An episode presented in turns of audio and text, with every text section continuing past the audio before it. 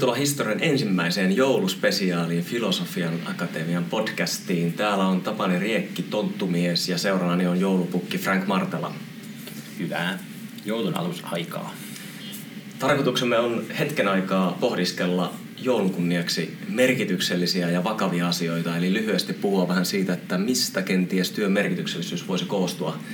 Äh, olen moottoriturpia, joten koitetaan pitää tempo hyvänä, rupean nostamaan sitä saman tien, ei ainakaan käy aika pitkäksi. Mutta pidemmittä puhetta, sukelletaan suoraan aiheeseen. Frank, asteikolla yhdestä seitsemän, yksi, ei laisinkaan seitsemän, todella paljon. Kuinka merkitykselliseksi koet työsi? Oman työni? Niin. Mm, no kyllä varmaan sieltä aika yläpäästä sinänsä, että kyllä se varmaan kutosta tai seiskaa mä lähtisin tässä. Et uskalla heittää matalempaa. niin, no, kyllä mä nyt varmaan koen, että sillä pääsee tekemään aika pitkälti just sitä, mitä, niin mikä itseä kiinnostaa, mistä niin on innostunut ja mistä tykkää. Ja sitten kokee myös, että siitä pystyy jonkinlaista myönteistä vaikutusta aikaansaamaan, niin kyllä se nyt varmaan aika pitkälti siellä, en tiedä, uskaltaako ihan seiskaa sanoa, mutta kutonen ainakin. Hyvä. Onko tämä muuttunut työhistorian aikana? tai ettehän filosofista mitä oikeita töitä ole koskaan tehnytkään, mutta siis kuitenkin teoriassa. No, ei se niinku ihan hir... Kyllä nyt aika pitkään ollut tavallaan tilanne tässä mielessä aika niiden samanlainen, että kyllä tätä sama, samaa työelämää tässä nyt on, tai niin semmoista tutkimustyötä ja siitä kirjoittamista on harrastanut aika monta vuotta, että enkä mä sitä ennen ole koskaan missään semmoisessa ns. oikeassa työssä hirveästi ehtinyt olemaan, että, että silleen niin kuin kyllä se mun työurani aika pitkälle koostuu tästä samantyyppisestä toiminnasta aika alusta, alusta lähtien. Joo. Tarkoitus on siis puhua tänään aika vapaasti, mutta myös toki tiedettä tapailen teemasta. Mä itse oma taustasta siis sen verran, että mä olin aika skeptikko, kun tulin filosofian töihin ja täällä puhuttiin työn merkityksellisyydestä ja mä olin vähän sillä, että ei sillä oikeasti ole mitään merkitystä, ei. Vaan siis sanotaan, että, sillä, että se ei ole niin tärkeä asia. Ja sitten kun tehtiin erilaisia mittauksia, vaikka sisäisen motivaatioon liittyen, siellä mitattiin myös sitä työn merkityksellisyyttä ja käytännössä aina sieltä tuli se sama tulos, että jos ihminen vastasi työn merkityksellisyyteen liittyviin kysymyksiin korkeita pisteitä, niin samaan aikaan hän oli tyytyväinen työpaikkaansa, sitoutunut siihen, innostunut, työimu oli korkea, sisäinen motivaatio oli korkea. Niin kuin, mistä tämä johtuu? Mistä sä, miten sä itse näet, Frank, sen, että mistä työn merkityksellisyys syntyy? Miksi se on tärkeä asia? No siis mun mielestä siinä sinänsä tavallaan, kun jos miettii työmerkityksellisyyttä ja sitten niin merkityksellisyyttä ylipäänsä, niin mä näen niin kuin niitä erillisiä asioita, vaan että näen, näen että sinänsä tavallaan niin työmerkityksellisyys ja elämänmerkityksellisyys sinänsä muodostuu aika samantyyppisistä teemoista, että molemmissa oikeastaan niin kuin, niin kuin mä ehkä silleen pyrkinyt kiteyttää, että se on niin kaksi sellaista perustekijää, mistä se lähtee. Eli toinen on tavallaan se niin mahdollisuus toteuttaa itseään, eli tavallaan pääsee tekemään niin itseään kiinnostavia asioita, pääsee käyttämään omia kykyjä ja osaamistaan siinä to- toiminnassaan kokee, että tämä on, niin kuin, tämä on se mun juttu, että tätä mä tykkään tehdä ja tässä, tässä mä saan asioita, asioita aikaiseksi. Ja silleen, niin kuin on, niin kuin, että tämä on se mun tapa toteuttaa itseäni ja päästä silleen niin oman identiteetin mukaisia juttuja tekemään. Ja se on niin se yksi osa sitä merkityksellisyyttä sekä elämässä että työssä. Se toinen osa, osa liittyy ehkä siihen, niin että kytkeytyy sen työn kautta tai tekemisen kautta osaksi jotain itseä isompaa, että kokee, että tässä mä pääsen tavallaan tekemään jotain hyvää muille ihmisille tai planeetalle tai ihmiskunnalle tai mikä se onkaan tavalla. Että joskus se voi olla se konkreettisempi yksittäinen ihminen, jota mä siinä autan jotain asiakasta tai muuta. Toisessa tapauksessa voi olla nimenomaan, että, niin kuin, kokee, että on sellainen laajempi vaikutus johonkin yhteiskunnalliseen prosessiin. Mutta se, että tavallaan se työ tai siis, että, niin kuin, ehkä se työn merkityksellinen vastakohta on niin semmoinen työ, jossa kokee, että sillä ei ole mitään niin kuin muuta arvoa kuin se, että mä niin kuin saan, saan sen rahaa tavallaan siitä työstä. Mm. Eli menen töihin vaan sen palkan takia ja sitten se työ niin kuin itsessään on täysin semmoista niin kuin merkityksetöntä. Niin se on niin kuin se vastakohta, että se, tavat, se työ on merkityksellistä on sillä, että siinä on jotain. Sitten niin kuin mutta eikö, eikö sillä rahalla kuitenkin sitten pysty välinearvona tekemään jotain merkityksellistä? Eikö se työmerkitys voisi tulla sitä kautta? No joo, siis totta kai, totta kai kyllä, niin ja sitten se näkyy ehkä joissakin onko se, Meksikossa tehtiin joku semmoinen niin palkka tutkimus, jossa tavallaan jengi koki tavallaan, että se, niin se sellainen sisäinen motivaatio työhön löytyi sitä kautta, että pystyy sen työn kautta niin elättämään perhettään sun muuta. Että tavallaan niin kuin, että kyllä se voi, niin kuin, voi se tavallaan, että se, että se työstä saatava raha voi olla väline johonkin tavallaan vapailla tapahtuvaan merkityksen toteuttamiseen. Mutta tavallaan, kyllä se mun mielestä työn itsessään merkityksellistä tavasta tarkoittaa, että siinä on jotain muutakin kuin tavallaan, että se ei ole pelkkä väline vapailla tapahtuvaan merkityksellisyyteen, vaan sen työaikana niin kuin sen työn, työssä, työssä tehtävät asiat jollain tavalla jo tekisi niin kuin jollain tavalla mm. tuottaa sitä merkityksellisyyttä. Mennään vähän taaksepäin. Sä sanoit, että sulle periaatteessa se kysymys siitä työn merkityksellisyydestä on hyvin samanlainen kuin yleensäkin elämän merkityksellisyyden kokeminen. Miten sä oot päätynyt tähän ajatukseen?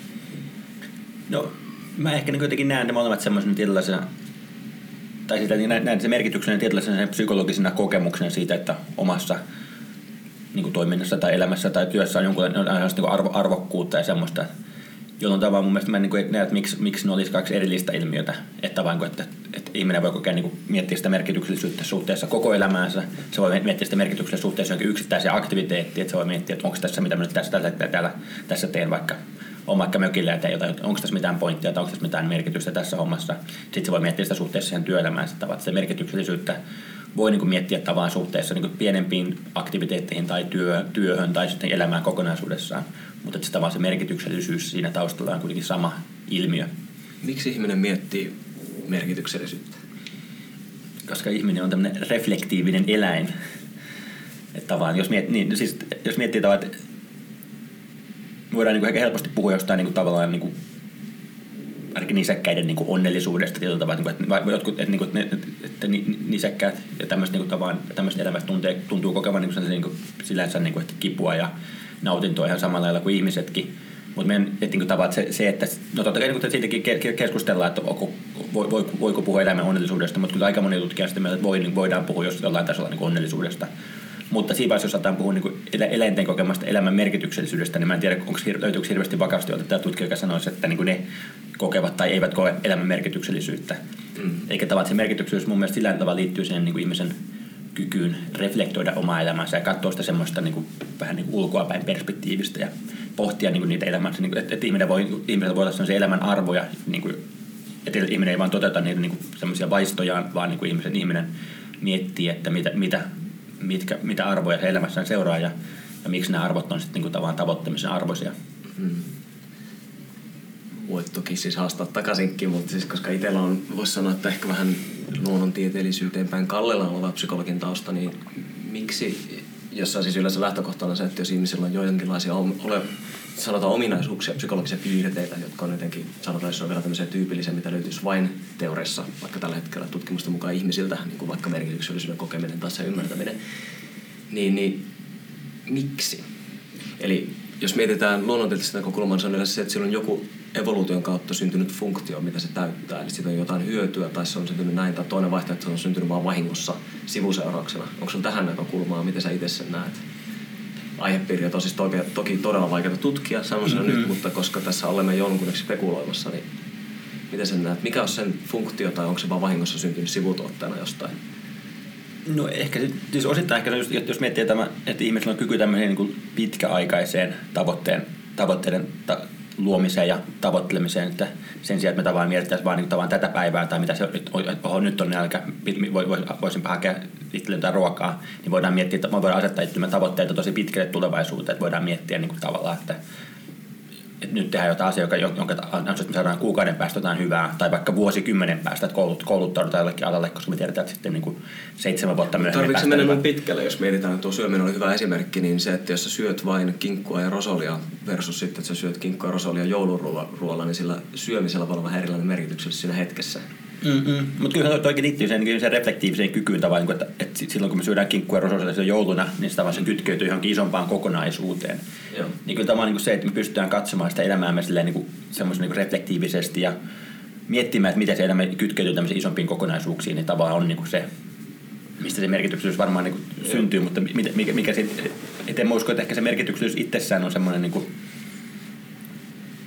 että palveleeko jotain funktiota itsessään, mutta ehkä se on vähän sellainen sivutuote siitä meidän kyvystä tarkastella elämää reflektiivisesti ja pohtia vaikka niin elämän arvoja silleen niin kuin kriittisesti.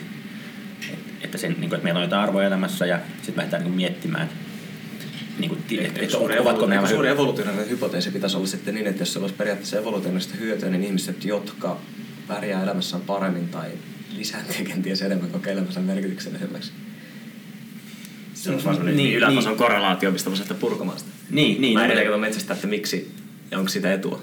Niin, no siitä en, ole, en ole ehkä osaa sanoa, että se menee niin turhan haastavaksi spekulaatioksi, että miettiä, että onko sitä, niin kuin, ovatko ne yhteisöt, joissa ihmiset ovat kokeneet merkitykset, onko niissä ihmiset paremmin päässyt lisääntymään tai muuta, että en osaa siitä sanoa.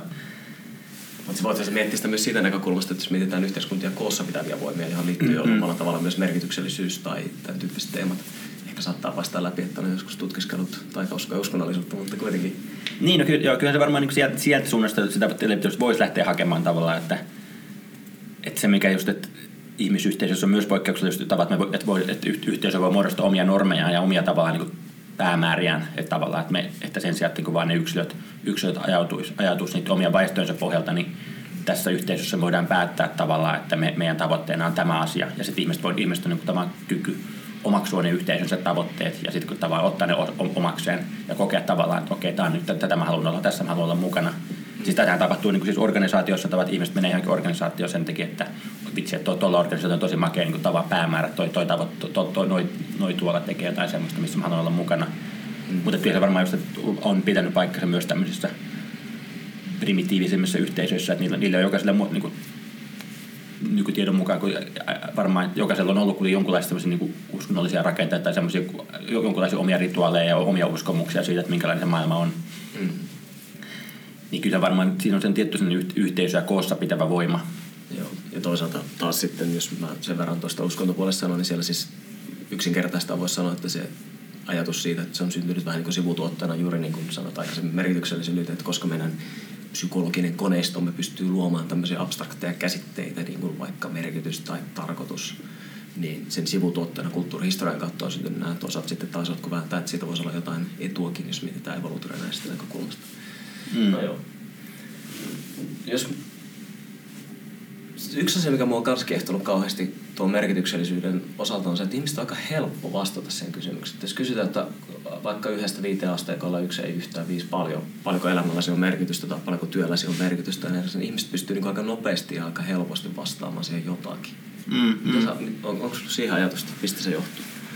No se on, joo, se on just jännä kysymys, että ihmiset helposti vastaa, vastaa noihin, niin kuin, ja sitten niin aika keskimäärin ihmisten vastaukset aika korkeita tällaisia, että mm. Laura King-niminen niin psykologi, joka sitä Jenkeissä paljon tutkinut niitä vaan, niin se, just, se, se niin kuin, on kirjoittanut siitä, että me helposti tälleen näin, jos me katsotaan tästä kulttuurihistoriasta, me puhutaan merkityksestä helposti semmoisen, että se on tämmöinen juttu, joka löytyy aika niin hankalasti, että se on semmoinen, että kirja, kirjailijat käyttävät vuosikausia löytää, sitten löytävät sen merkityksen tai, tai, tai painivat sen asian kanssa vuosikymmeniä tavalla elämässään.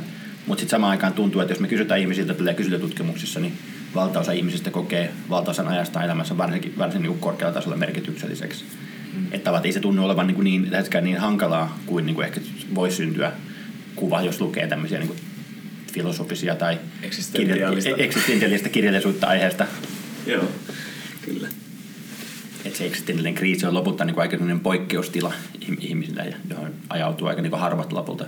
Niin, ja se on siinä mielessä merkityksellistä tai mielenkiintoista kiintoista merkityksellisen näkökulmasta, että esimerkiksi miettii masennusta tai tämän tyyppistä, niin siellähän nämä teemat on monesti aika keskiössä. Mm, mm. Mm. Kuinka paljon sun mielestä merkityksellisyys perustuu jonkinlaiseen itsepetokseen? Mä kysyn tämän kysymyksen näin ihan vaan sen takia, että mä haluan katsoa, että mitä sä vastaat siihen, ja sitten mä vaan tarkentaa, mitä mä en takaa.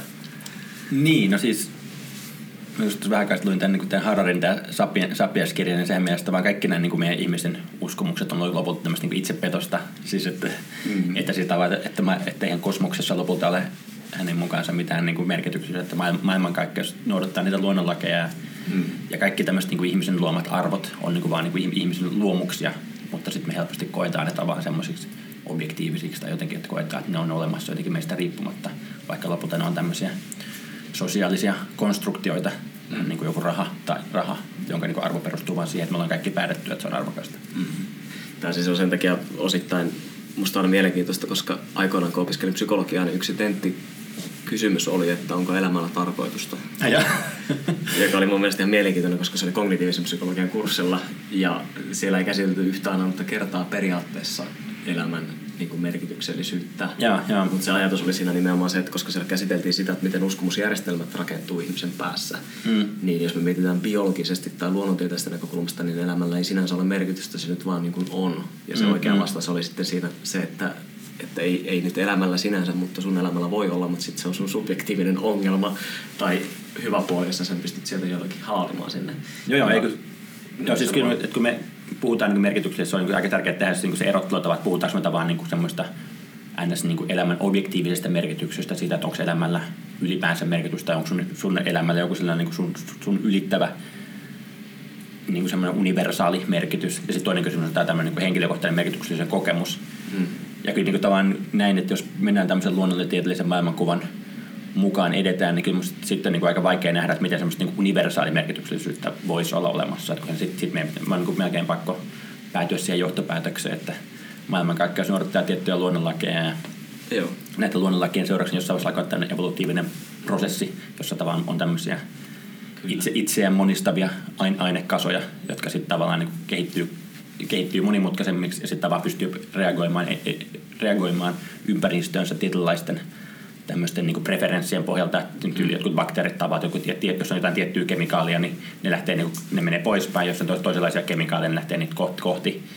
Sitten kun, sit, kun eläimet tai niin eliöt ovat monimutkaistuneet ja niiden niin kuin, nämä niin kuin preferenssit ja tavat reagoida tähän ympäristöön monimutkaistuu, mm. niin sitten lopulta päädytään niin kuin tämmöisiin nyky, nyky, nykyeläimiin, jolloin tavallaan keskushermostot ja aivot sun muut, jotka mahdollistaa niin yllättävänkin monimutkaisen tavan reagoida ympäristöön, mutta ei se niin missään, missään vaiheessa siinä niin maailmaan ilmesty mitään niin objektiivisia arvoja siinä vaiheessa. Joo, tuo on ihan sama kysymys, kun joku joskus kysyy, että onko hyvä ja paha, ja mä yleensä kiusaan vastaamalla, että ei niitä ole, ne on vaan ihmisen päässä, mutta mm-hmm. ei mennä siihen ehkä syvemmälle. Mua, sä tuossa vähän aikaa sitten lipsautit onnellisuuden esiin. Miten paljon sun mielestä onnellisuus ja merkityksellisyys liittyy toisiinsa? Niin, no siis kyllähän nyt varmaan... esimerkki, mitä voin takaa jos mietitään vaikka, oliko se nyt Viktor Frankl ja. keskitysleirillä, kovin koki elämänsä tietyllä tavalla merkityksellistä elämää, siis humanistisen psykologian tai psykoterapian suuntauksen tämmöisiä oppi-isiä niin sanotusti. Eihän varmaan kauhean onnellinen ollut siellä. Niin, no kyllä se varmaan, kai se vähän pointti oli just tavallaan se, että kun se tuommoisessa olosuhteessa, niin tavallaan ne tyypit, jotka niin onnistu löytämään, niin kuin, onnistu kokemaan, että elämässä on edelleen joku tavan tarkoitus tai merkitys, että ne koki, että on joku juttu, mitä ne edelleen pystyy niin kuin, odottamaan tai tavoittelemaan, niin, niin semmoiset niin selvisi aika paljon todennäköisemmin sieltä kuin ne, joilta, joilta katosi semmoinen, niin semmoinen tarkoituksellisuus. Eli tavallaan se, mm. että sen ehkä pointti just, että, tavallaan, että hyvinkin haastavissa olosuhteissa ihminen, niin kuin, jos ihminen kokee vahvaa tarkoituksellisuutta tai merkityksellisyyttä, niin se auttaa niin kuin selviytymään niissä tilanteissa. Just tuota siinä linkkejä itsepetokseen, mutta toiminut käyttäytymismalillisesti niin, tuossa ympäristössä. Mutta tämäkin on jännä, että tuohon menee nyt sitten, saa vähän lohkoa sitä merkityksellisyyttä, että se voi olla hyvin pientä arkipäivän tekemistä tai jopa välinearvoista perheen läheisten tuttavien mm-hmm. auttamista tai niiden kanssa olemista. Se voi olla sitä itsensä toteuttamista joka tulee siis hyvin lähde sisäistä motivaatiota käsittääkseni meidän yhteisessä ymmärryksessä. Ja sitten toisaalta tätä niin kuin korkeampaa niin kuin merkitystä tai tarkoitusta. Tota, mua kiinnostaa itseäni, koska mä oon tämmöinen, mitä nyt sanoisin, uskonnoton henkilö, niin onko sun mielestä semmoinen niin ajattelu tuosta korkeammasta merkityksestä tai tarkoitusta, niin kuinka paljon se on sidoksissa uskonnollisuuteen tai johonkin yliluonnollisen? Siis puhutaan Jumalista tai jotenkin näin joulukunniaksi. No siis ehkä on kuin, että semmoinen, jos puhutaan, että mikä niin transcendeista, semmoinen kokemus siitä, että on osa jotain itse ei isompaa, mm. niin tavallaan niin se on niin kuin yksi, yksi keskeinen niin kuin tapa kokea semmoista, semmoista on tietenkin, että niin kuin, on niin kuin uskontojen kautta, että kokee olevansa osa jotain Jumalan suunnitelmaa tai kokee olevansa osa sitä niin kuin jotain Jumalan yhteisöä tai muuta. sitten nämä kaikki niin kuin pahamaineiset ateistit lähti jostain Dawkinsista, niin nehän markkinoivat sitä maailmankuvaa myös siitä, että hekin ovat osa, että sinä olet vain niin tähtien osa tähtipölyä ja osa tätä maailmankaikkeutta.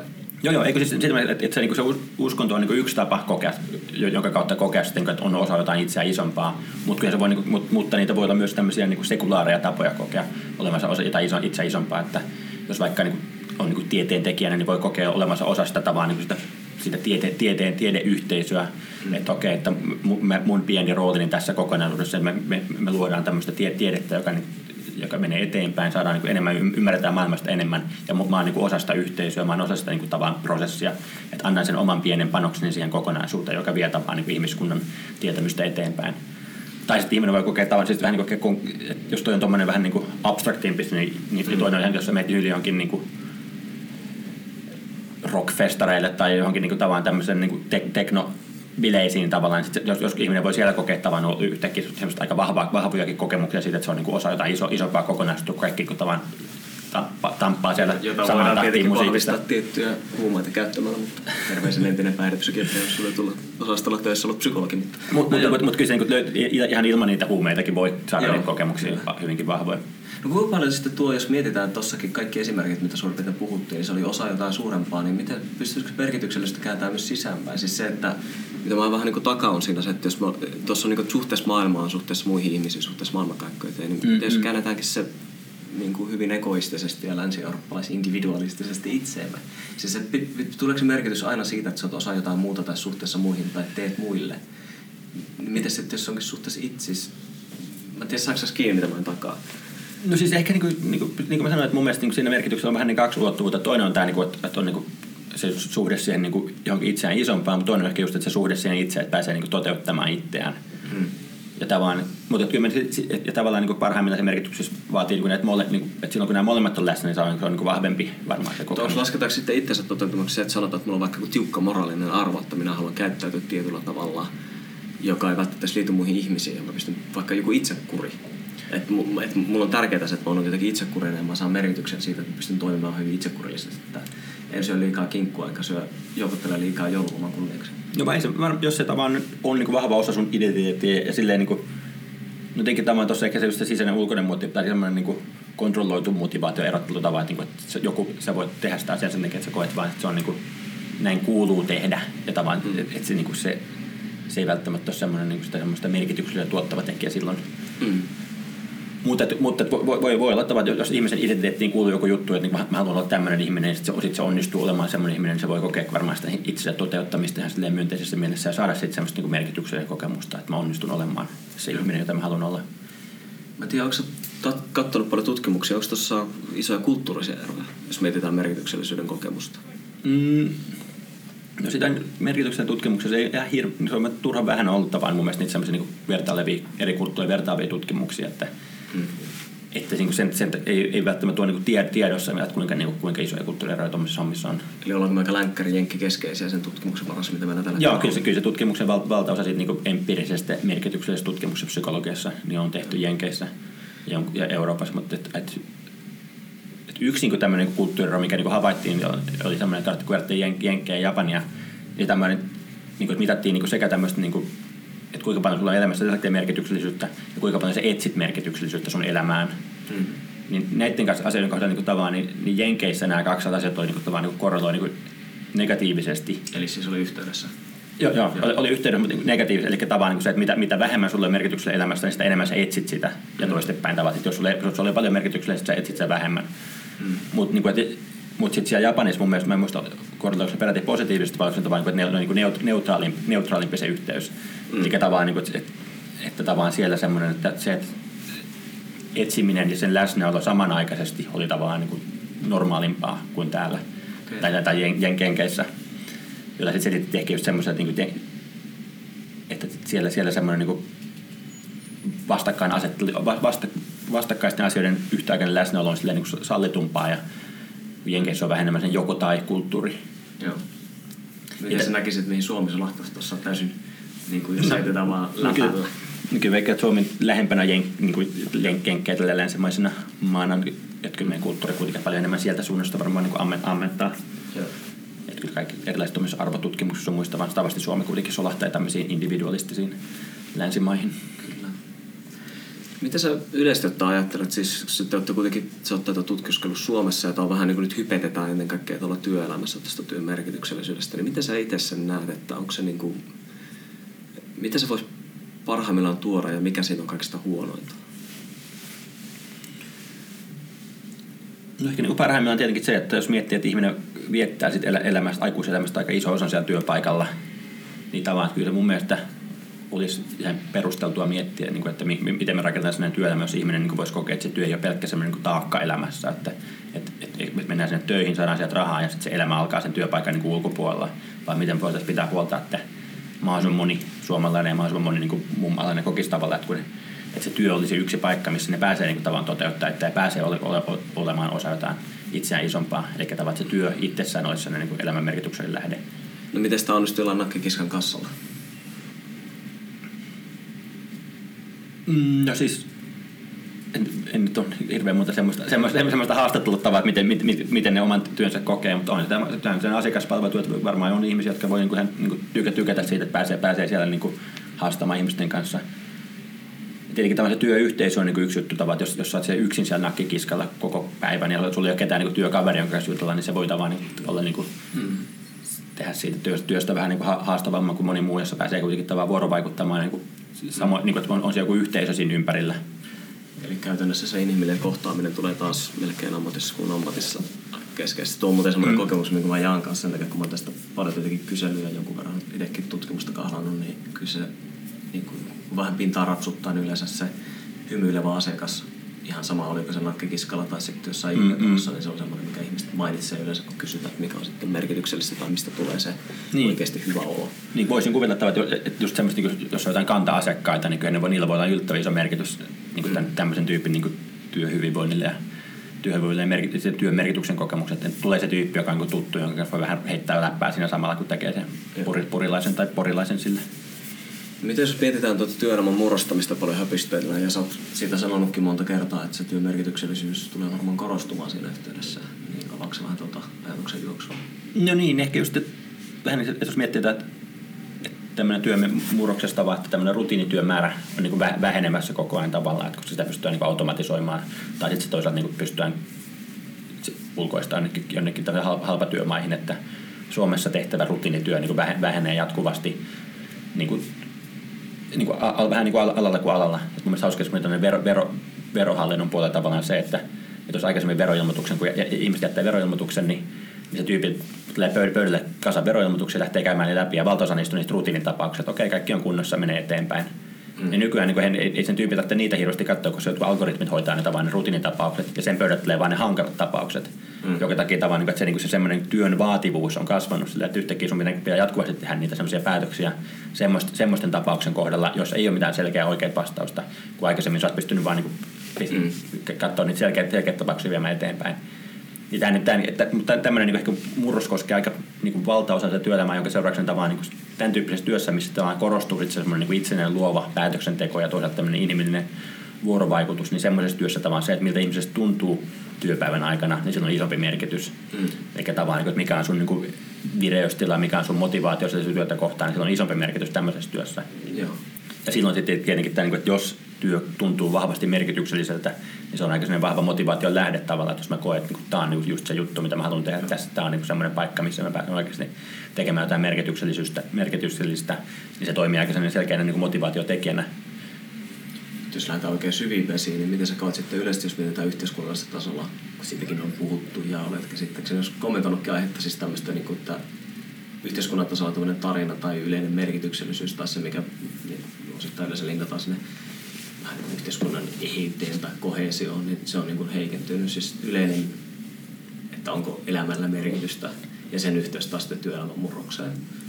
No niin, no siis ehkä se, että aikaisemmin se merkityksen, että se uskonnollinen, uskonnollinen tavallaan niin kehikko on antanut ihmiselle ehkä se elämälle semmoisen niin niin turvallisen ja vakaan merkityksen, joka on niin aika, voi olla aika paljon riippumaton niistä ulkoisista olosuhteista, miten, niin työ, miten, mitä työelämässä tai muussa elämässä tapahtuu, niin kuitenkin on joku sellainen vakaa merkityksen lähde. Mm. Mutta sitten jos katsoo niin nyky-Suomea, niin yhä, yhä niin harvemmalla ihmisellä se uskonto tarjoaa samanlaista semmoista vakaata merkitykselle lähdettä kuin mitä se on ehkä joskus sata vuotta sitten vielä tarjonnut, jonka seurauksena tavallaan... Eli johtuiko eksistentiaali tota, filosofian synti ja ahdistus siitä, että sekularismi alkoi aikaisemmin heidän piirissään kuin yleisesti keskimäärin länsimaisessa yhteiskunnassa? No, joo, kyllä.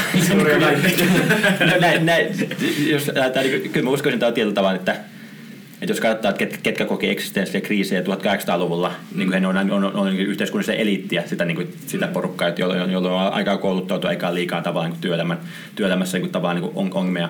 Mutta sitten niin kuin, mutta, niin kuin, 99 prosenttia väki, väkijoukosta silloin ei ole tavallaan kokenut niitä eksistentiaalisia kriisejä, koska tavallaan se ei ole niin ollut relevantti mm. juttu. Että joku Tolstoi aikanaan, kun se silloin isot, isot eksistentiaaliset kriisit, sitten se meni katsoa niitä talonpoikia siellä, niin siellä omilla, omilla tiluksillaan, tämmöisen aristokraattina, niin sitten meni niin katselemaan niitä tiluksella olevia talonpoikia, niin huomasi, että, niin kuin, että ei niillä kellään mitään ongelmia. Niillä on semmoinen niin kuin mukava, mukava, vakaa usko, usko, usko Jumalaa ja tavallaan niin kuin kaikki, kaikki, kaikki on niin kuin siinä, siinä mielessä hyvin niillä, että et onko, onko merkityksellisyys omalla tavallaan luksusta? No ei, en siis tiedä, että sulla olisi aikaa pohtia sitä. No siis joo, ehkä just se, että sun on aikaa pohtia sitä. Tai jotenkin. niin, ehkä se merkityksellisen kriisi helposti on niin kuin sellainen, sellaisen luksuksen seurausta monessa tilanteessa. Mm. Että tietenkin on, niin kuin, se on erityyppinen kriisi, että jos, jos toinen kriisi on semmoinen, niin kuin, että, että elämä on niin raskasta, että, niin kuin tätä, ja, niin kuin, että eihän tässä mitään järkeä siis tavallaan, että mm. joka nyt löytyy jostain tyyli raamatusta lähtien löytyy sen, semmoinen, että mikä, onko tämä, tämä Jobin tarina silleen tavalla, että kaikki, kaikki mahdollinen menee elämässä pieleen ja sitten se, niin sit se pohtii, että onko tässä mitään järkeä, kun kaikki, on, kaikki menee näin huono, huonosti. Mm. Se on niin se, semmoinen tapa, semmoista varmaan niin kuin, sen tyyppinen niin kuin elämän merkityksen kriisi nyt on olema, olemassa varmaan läpi historian, koska läpi historian ihmisillä on, mennyt, on, on ollut ihmisiä, joilla on mennyt todella huonosti ja kaikki on mennyt pieleen elämässä. Mm. Mutta sitten tämä tämän tyyppinen kriisi, jos tavallaan niin kuin kaikki on niin kuin ulkoisesti hyvin, että niin kuin tavallaan ei ulkoisesti oikeastaan mitään ongelmia elämässä, mutta silti vaan niin tuntuu, että hei, että niin kuin, mä en löydä mitään semmoisia mm. Arvoja elämään, jotka on niin kuin tavoittelemisen arvoisia, niin sen tyyppinen kriisi, mä luulen, että se on vähän se niin kuin, ylipäänsä vähän niin modernimpi ilmiö. Mm. Toinen, mikä mua tuossa kiinnostaa, siis just tuossa tuli tuosta mieleen, mitä sanoit, niin on siis se, että kun on paljon lukenut haastatteluja ja jonkun tosi laadullisia tutkimuksia on tullut vastaan tuosta.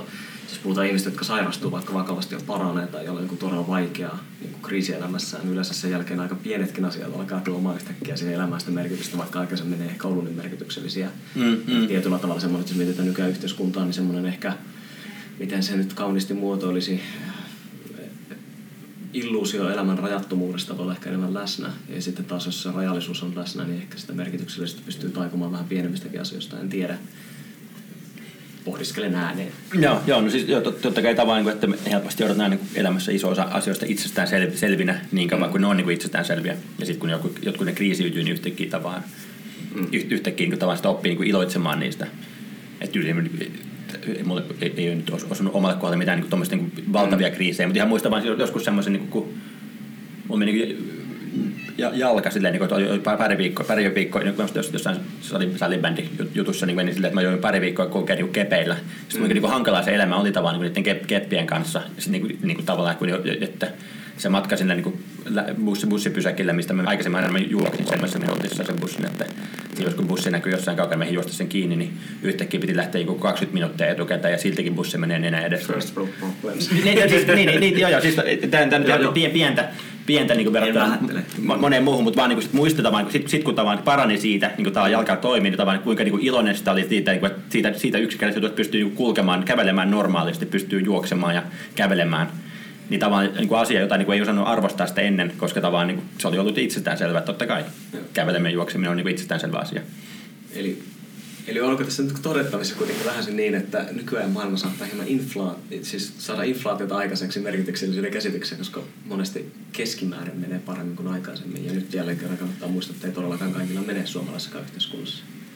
No siis ehkä just tolle, että kyllähän se ihminen aika paljon niin just peilaa niin omaan elämäänsä ja peilaa niin muihin ihmisiin sitä omaa, niin omaa tilannettaan. Mm. Ja sitten niin jos kaikilla ympärillä menee paremmin, niin tavallaan niin sit, niin sit se, ja, ja itsellä on mennyt aikaisemmin paremmin, niin tavallaan niin se, niin se taso, niin se peilaustaso koko ajan niin nousee tavallaan, mikä, mikä on riittävää. Mutta taas puhutaan melkein epäsuorasti onnellisuudesta. Niin, niin joo, joo.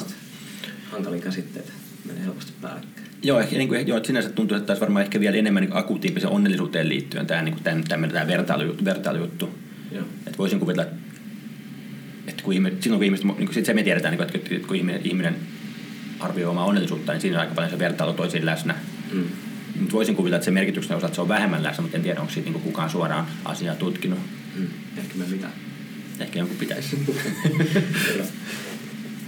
no koska kuitenkin sitä työn merkityksellisyydestä paljon puhutaan, niin miten sä näkisit, että, että onko siinä ollut joku vaje aikaisemmin? Koska se, mitä me aikaisemmin puhuttiin, niin se kuitenkin aika paljon rakentuu, mitä me tähän mennessä ehtii höpötellä, niin sen varaa, että sosiaalinen vuorovaikutus ja kontaktit ja inhimillinen kohtaaminen, niin onko se joku muuttunut tai onko se jotenkin ollut huonolla tasolla aikaisemmin, jos siitä pitää nyt puhua?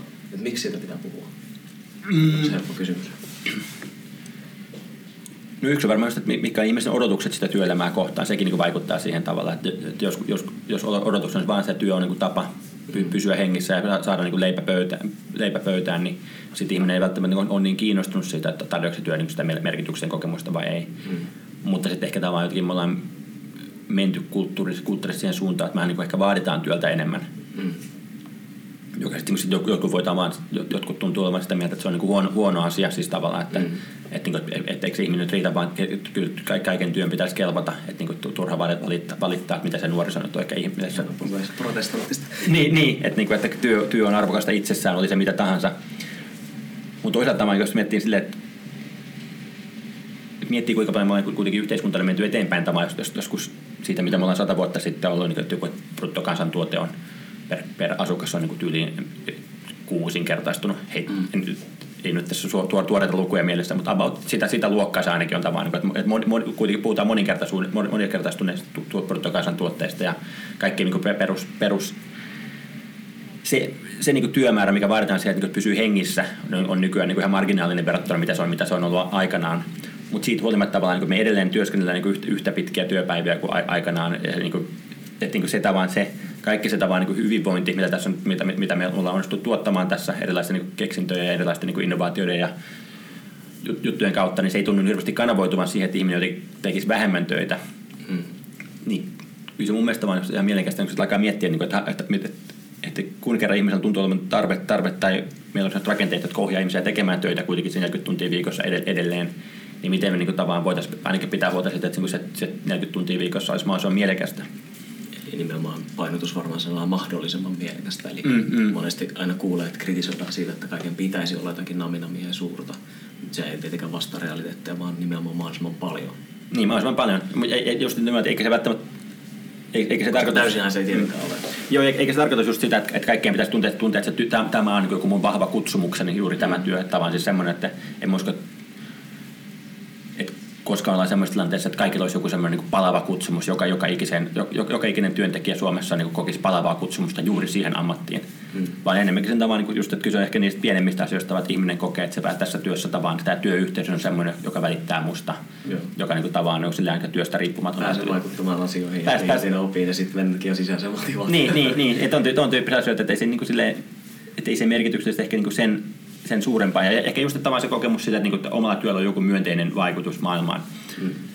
Että sehän on jännä tämä, mikä, mikähän se, se on joku britti-antropologi, niin se, sillä on se, mikä se bullshit job theory tai joku tämän tyyppinen kirja, kirja mm. jossa se kävi läpi, niin yksi lähtökohta oli se, että, jos, että Briteissä on tehty joku tutkimus, kysyttiin tavallaan, että onko, onko sun työllä mitään myönteistä vaikutusta. Sitten joku puolet jengistä vastasi, että ei tai onko se 40 prosenttia vastasi yli, että, niin että ei, ei ole mitään myönteistä vaikutusta. Ja sitten se vaan niin pohti sitä, että, että eikö tämä aika niin traaginen tilanne, että jos meillä on näin paljon porukkaa, niin kuin, että iso osa jengiä tekee työtä, josta ne itsekin kokee sillä, että ei, ei, ei tämä oikeastaan, niin kuin, että jos mä lopettaisin työnteon tänään, niin maailma ei muuttuisi millään tavalla huonommaksi. Joo. Siis että voisin kuvitella, että monissa ammateissa on tavallaan niin kukaan harva vastaisi noin, että jos, jos tyyppi tekee jotain niin kuin mm. poliisin tai palomiehen tai lääkärin tai mm. sairaanhoitajan työtä, niin harva semmoisessa työssä vastaisi, että, niinku, että ei, ei, ei, et, et, ei tämä mun työ vaikuttaisi millään tavalla myönteisesti mihinkään. Mutta sitten meillä on niin hirveän iso kasa semmoista valkokaulustyöntekijöistä, joiden työ on niin tavallaan semmoista, että niin ne, ne voi kokea, että... Ei sitä paperin pyörittää. Niin, se, niin tai sitten tai sit ne on jotain corporate lawyers, jotka tavallaan niin tekee jotain mm. vääntää jotain niin yrityskauppoja ja sitten niin tavallaan, että okei, jos se, jos se työ lakkautettaisiin, niin ei se maailma hirveästi huonommaksi paikaksi muuttuisi. Hyvä. Aika syvissä vesissä hyvin moni eri puolille tartuttiin. Tarkoitus ei ollut ehkä puhua niinkään konkreettisesti, vaan ennen kaikkea pohdiskella tätä mielenkiintoista käsitettä. Tota, viimeinen kysymykseni joulun kunniaksi. Mikä tekee sinusta, mikä on joululomassa sinulle merkityksellisintä? Joululomassa? No, kyllä se varmaan niin kuin ne itselle rakkaiden, rakkaiden ihmisten kanssa – vietetty aika, pääsee niin kuin viettämään aikaa oman perheen kanssa. Eli aika kliseiden äärellä, niin. mutta niin. Niin, no niin, joo, no, niin, aika, aika kliseiden, mutta ei, ei, ei, ei mun mitään semmoista, niin kuin, kyllä siitä, siitä se aika paljon niin kuin, muodostuu. Joo, surullista kyllä vastaisi itse ihan samalla no en mä tiedä, onko se surullista sitten. no ei, mutta ei se, mutta, mutta tässä on jotenkin suurta ja merkityksellistä. No niin, mutta kyllä tästä, tästä se näkyy, että se, niin kuin se kuitenkin se aika paljon se muodostuu näistä arkisista asioista vaan se elämän merkityksellisyys siitä, että pääsee olemaan omien läheisten ihmisten kanssa. Tähän lauseeseen on varmaan hyvä lopettaa ja toivottaa hyvää joulua. Hyvää joulua.